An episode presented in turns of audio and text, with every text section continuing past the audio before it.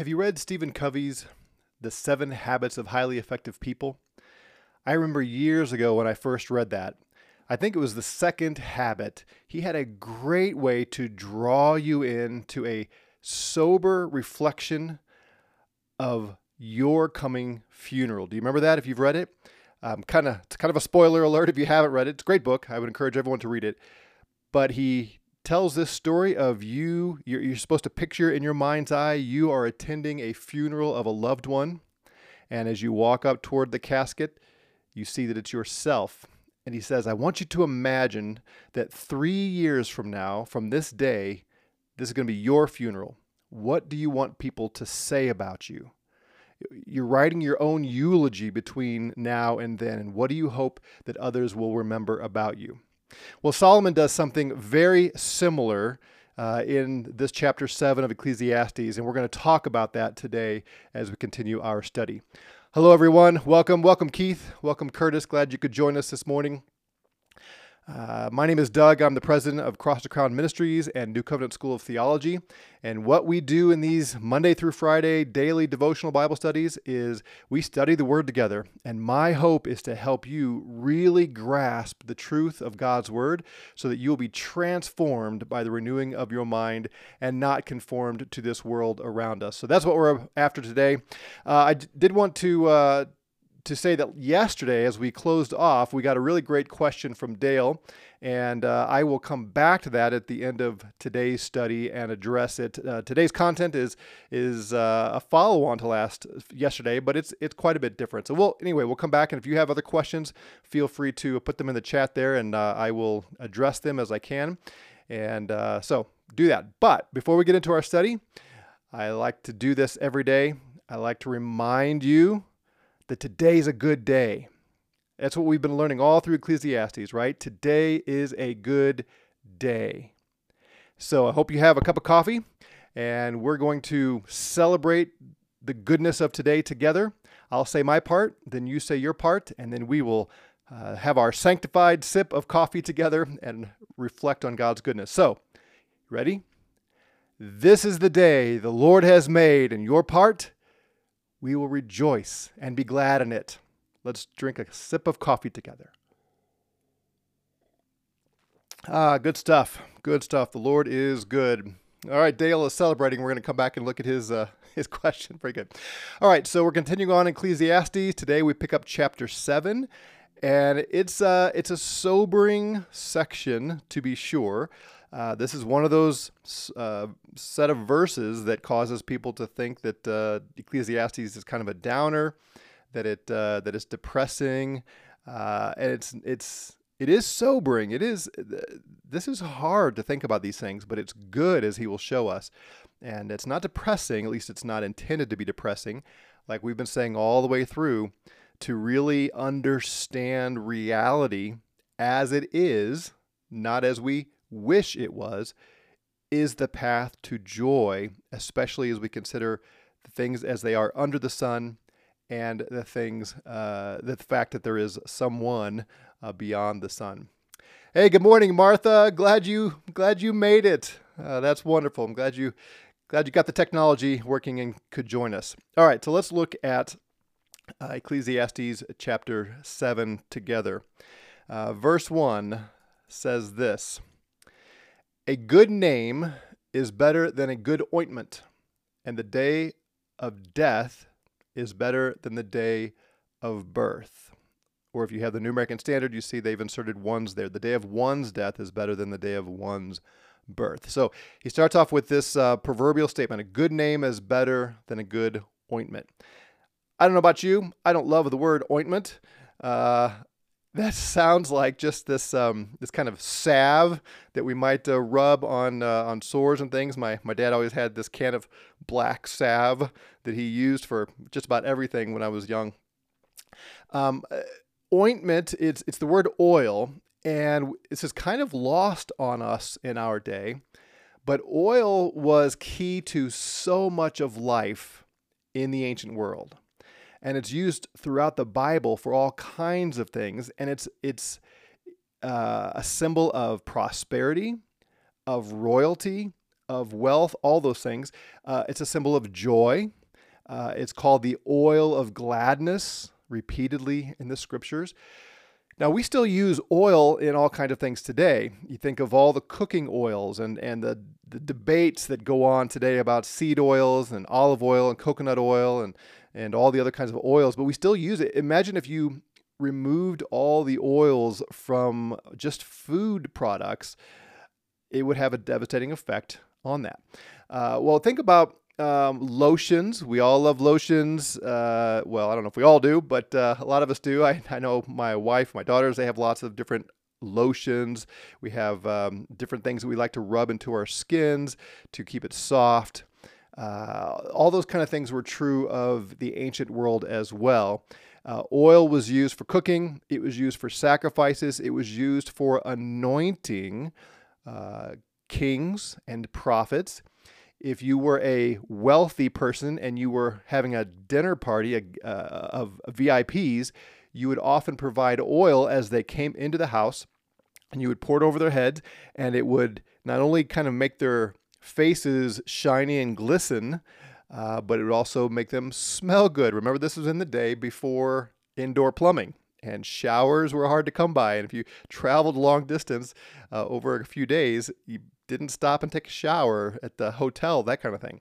So it also helped with that. Uh, so it was a sign of, of power and wealth and royalty, all those things. In the uh, opening verses of Song of Solomon, uh, Solomon's love song, uh, the the the lover, the woman, is attracted to the man because he has this perfume, this cologne, and his name is greater than the finest perfume. She's saying he is somebody because this, he has all this perfume, this cologne, and it's a sign of his wealth, and that's part of what attracts her to him. He's made a name for himself. So think of whatever status symbols, signs of prosperity and wealth and and riches and and blessing, all those things. That's what's wrapped up in this word ointment or oil. And Solomon here says a good name, a good reputation is better than all of that. Now why? Why is a good reputation better than any other indication of wealth?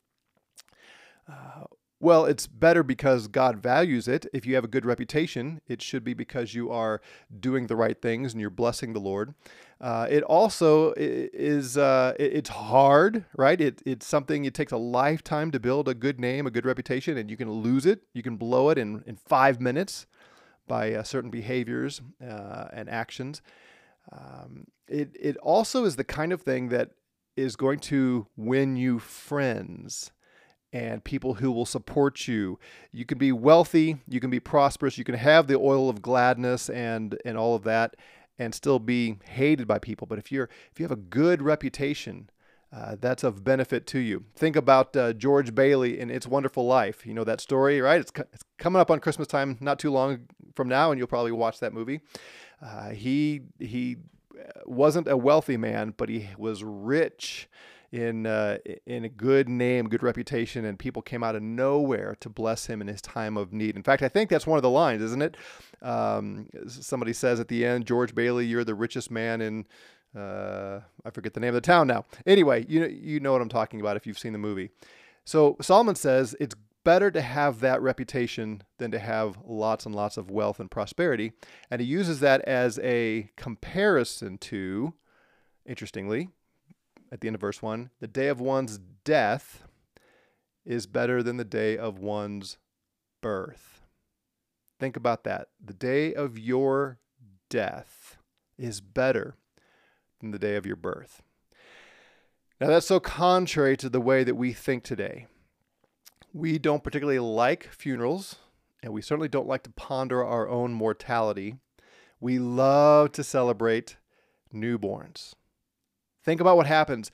Uh, some of you are grandparents, and you know what it's like to celebrate uh, with your children when uh, those babies come. I love babies. I always have. I got that from my mom. Uh, there were always babies around the house. She babysat when I was young, and uh, it's just it's sort of built into my my uh, DNA, if you will, to uh, to love newborns, and, and we we celebrate, we get excited, we rejoice, we we just we love the thought of a new child being born into this world. But when we do that, at least from one perspective, we're being a little sentimental and kind of checking our brains at the door, aren't we? At least from one perspective, and that's the perspective that Solomon has been giving us through this whole book.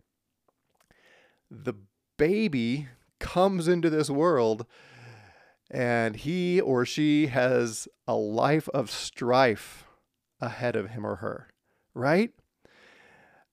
I mean, there's so much pain and disappointment in this child's future.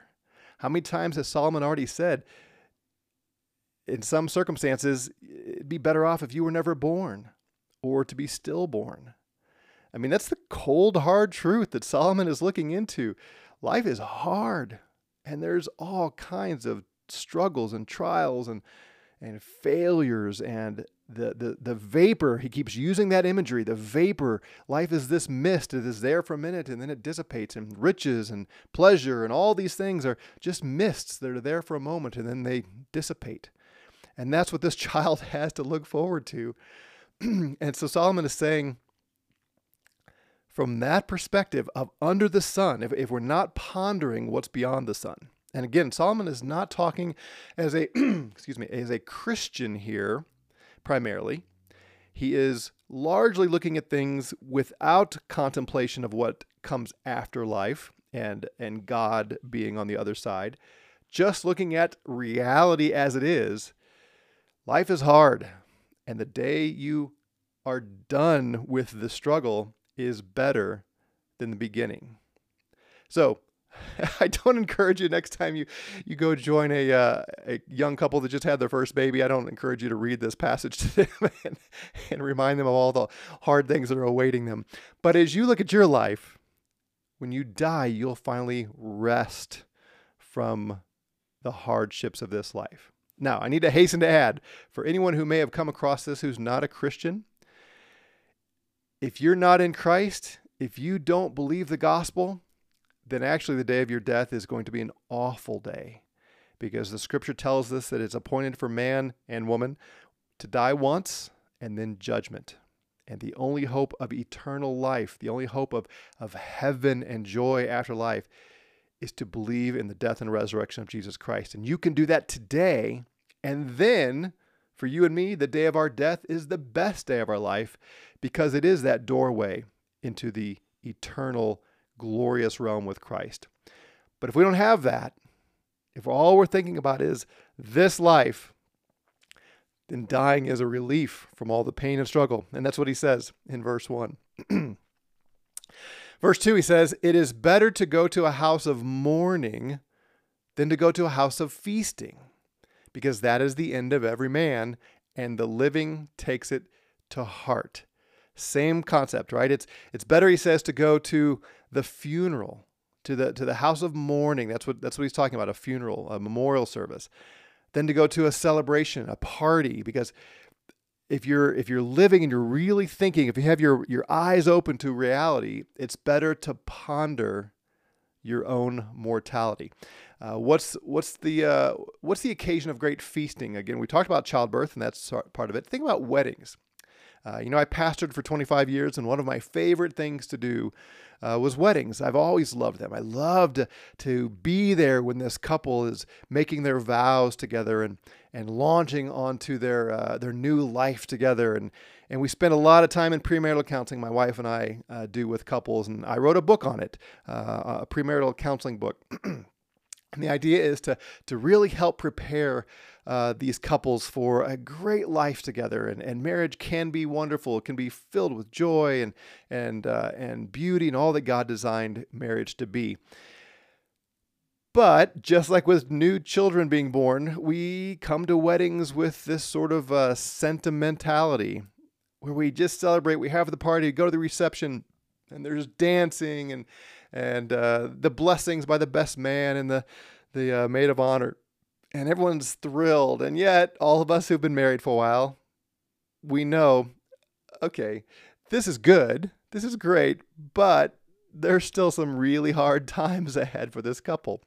And depending on how much they pursue the right things and love and sacrifice and fulfilling their roles as God designed it and all of that, uh, marriage is hard. And there are struggles, there are times of difficulty. And uh, if you get into great periods of selfishness or in God's hard providence, tragedy comes, marriage can be really hard. And so uh, we can come to these uh, these celebrations and again leave our brains at the door and stop looking at reality. Solomon here says it's better to go to the house of mourning than to go to the house of feasting. It's better to go to the funeral and do what Covey said.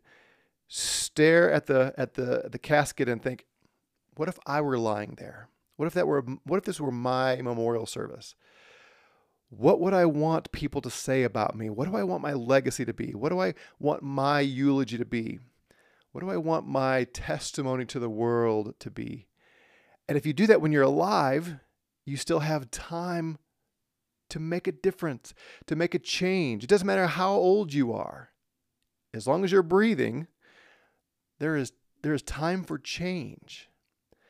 What do you want people to say primarily at your memorial service? What changes do you need to make? What um, what adjustments? What mindset changes uh, do you need to make? He says here, the, the wise take that to heart, the living take it to heart. Verse 3, he says, Sorrow is better than laughter. For when a face is sad, a heart may be happy. We love to laugh, don't we? We love comedies. Uh, we love just to have a great belly laugh. Some of the greatest moments any of us have ever enjoyed are those moments when when we've just laughed and laughed and laughed and laughed. You know those when when it just sort of takes over. Um, and yet Solomon here says uh, it's it's better to to experience this sorrow. Now I want to point out something. Uh, this word sorrow here in verse three, it is the word that in Hebrew its first definition is not really sorrow. Let me, uh, I think I have that where I can pull it up for you here. Yeah. Uh, the first definition, oops, that's not it. Here we go sorrow.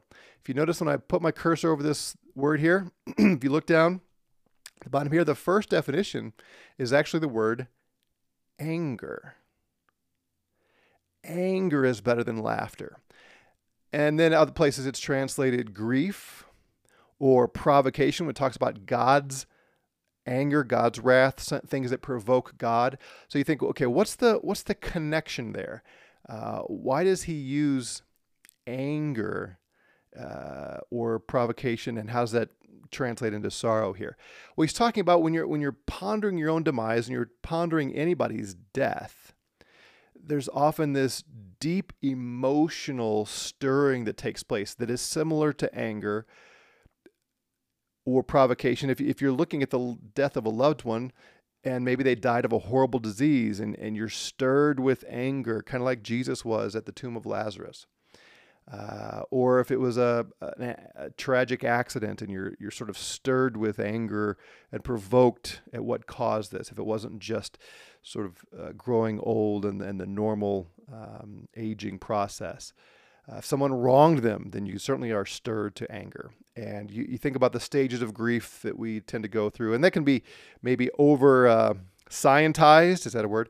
Uh, the stages of grief and over psychologized, uh, but we do have different uh, experiences as we grieve. Solomon here says it's better to have that agitation, that stirring, that provocation than simply laughing. and oftentimes, pondering death and, and really taking a sober look at it leads to great laughter. I remember uh, my dad died a couple of years ago, and uh, isn't it fascinating how everything stops when a close relative dies? You've got all the cares of life, all, uh, cares of life, all the worries, all the things that just seem so heavy upon you, and then someone very close to you dies, and you stop everything at least for me, I you know ignore email. Don't really care about the the weight of of ministry, uh, whatever debts you may owe, whatever whatever great projects you're ahead of you, all the stuff that you ponder and worry about, you just sort of set it aside when a parent or a sibling or a, a child dies. it's like time stand at least for me, time stands still. And I remember driving, you know, the long 12 hours back home for my for my dad's funeral. And of course, the the initial time, the first couple of days, you're getting ready for the service, and all of that can be mind numbing. It can be it can be awful. Actually, I think our whole funeral system is really really awful. And then you have the service, and uh, you know you've got relatives you haven't seen for a while, and there's something about actually being at the at the funeral home or at the church and going through the process of of the the graveside ceremony. And there's a heaviness, there's that reflection. And then there's the great release and the great relief. And I remember the the, the time after the memorial service, the, after the gravesite, uh, just reflecting on my dad's life. And he's one of the funniest men I've ever known and everybody just always talked, you know, remembered story after story after story, and just belly laughing at some of the amazing things that my dad said or did that were so hilarious. And we gathered at my brother's house and we sang songs, and, and then somebody would throw out a, a funny saying that my dad would have, and we'd all just laugh and laugh and laugh and laugh. And it's it's like that great sorrow leads to wonderful joy and laughter because there's something about reflecting on the true mortality that awaits us all, the death that, waits, that awaits us all, and, and a loved one dying, that can sort of free us from uh, the weight of the world.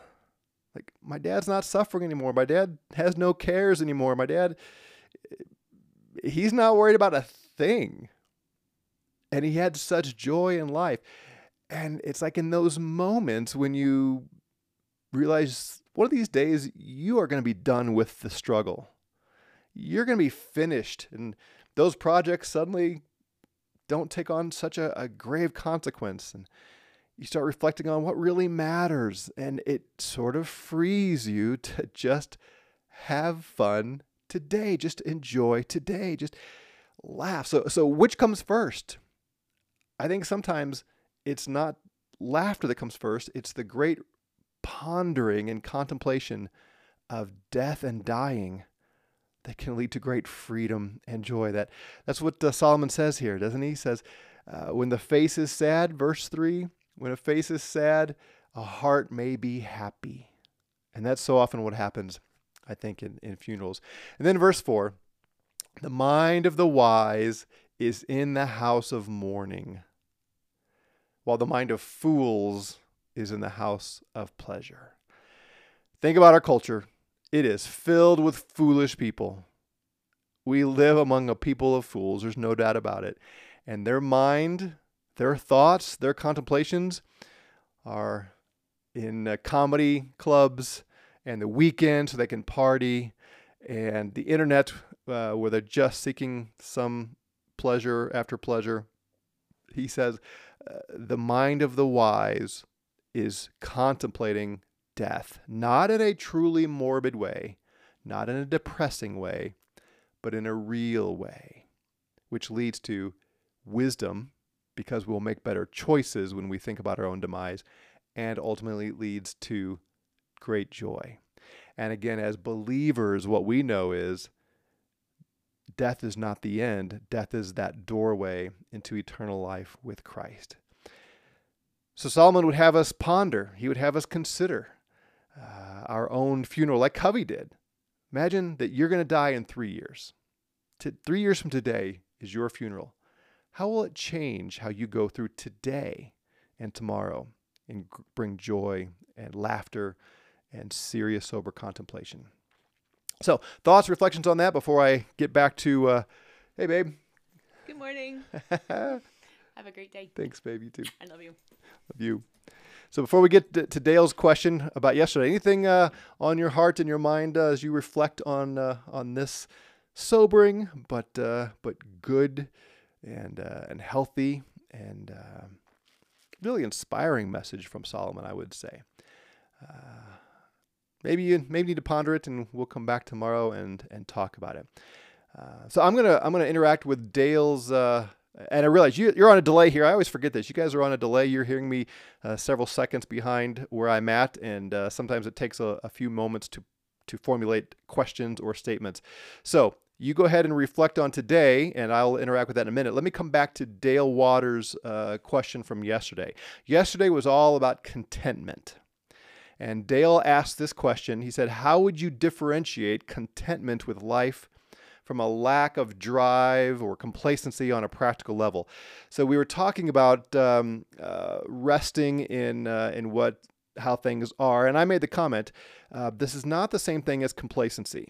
We're not to go through life just simply with a que sera attitude, whatever will be. We're not fatalists. We don't, even though the, Solomon's point was God is absolutely sovereign over everything. And if he makes something crooked, you can't straighten it out.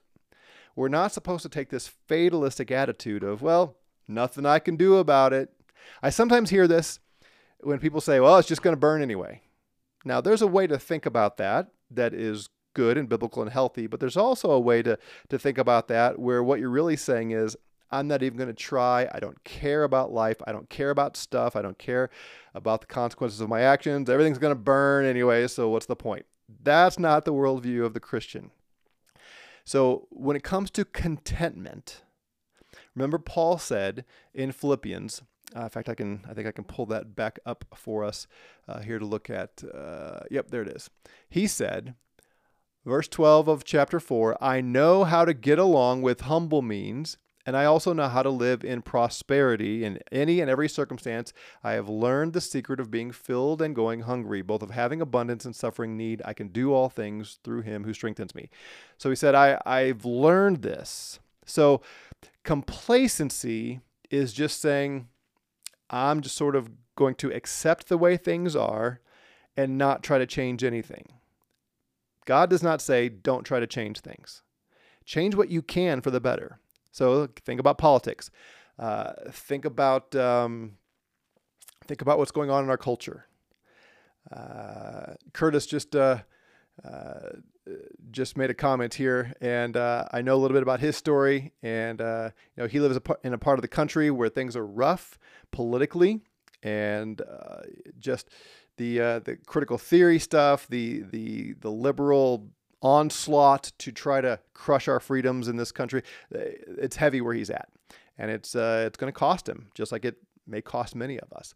And if, if we don't want to take this, well, I just have to be content with how things are. No, we have the freedom in this country to vote and to um, to get our kids out of government schools where they are being inculcated with uh, with this liberalism, this socialism kind of stuff, and and we can take other measures. We should we should not be complacent about those things. We should vote and we should be educated in the right things and uh, and and fight hard. Abortion, for instance, we should not be complacent when it comes to abortion. We should do what we can to try to overturn uh, the laws that permit abortion. Uh, in our own lives, uh, whatever money you're bringing in now, don't necessarily be content. I mean, do be content with it, but don't be complacent. If you can, if you can earn more income, do so. If you can do a side hustle, as they say, or or improve your job situation, do so. That's that's great. Having wealth and prosperity, as Solomon has told us, it's good. Uh, it gives us the means to bless others and that kind of thing. But contentment says, I'm not going to be frustrated. I'm not going to be discouraged with where things are right now. I accept God's providence of where I'm at. So the, the, the main difference, Dale, is contentment says, I receive from God my current situation. I accept it. I'm not going to be a sinful, selfish person, even through, even though I wish things were different. Uh, he says, I accept it from the hand of God, and I will love Him, and I will bless Him, and I will serve Him, and I will love others, and I'm not going to be awful to my family, my kids, my wife, whatever, uh, because I'm unhappy. Nope, I accept this, and I rejoice in whatever I have a lot or a little. Like like Paul, I, I've learned to be content, and by His strength I can can do this. But where I can change things, where I can improve my situation, where I can improve my life, where I can get into a better circumstance, I will do it. Knowing all the while, God may not allow that. I, I may strive and strive and strive to get to a better job, and God may not open those doors. And again, every step of the way, I remain content with His providence. And yet, where I can make things better, I want to. So I hope that answers your question. Uh, that's the kind of at the practical level. You know, if you can make more money, make more money. If you can uh, get into a better house, get into a better house. Um, all those kind of things. But at the same time, trust God and, and rest in His providence. Uh, so Curtis here says, uh, uh, uh, let's see, what did he say? So let's live like we're dying. So to quote a bad country song, that's right.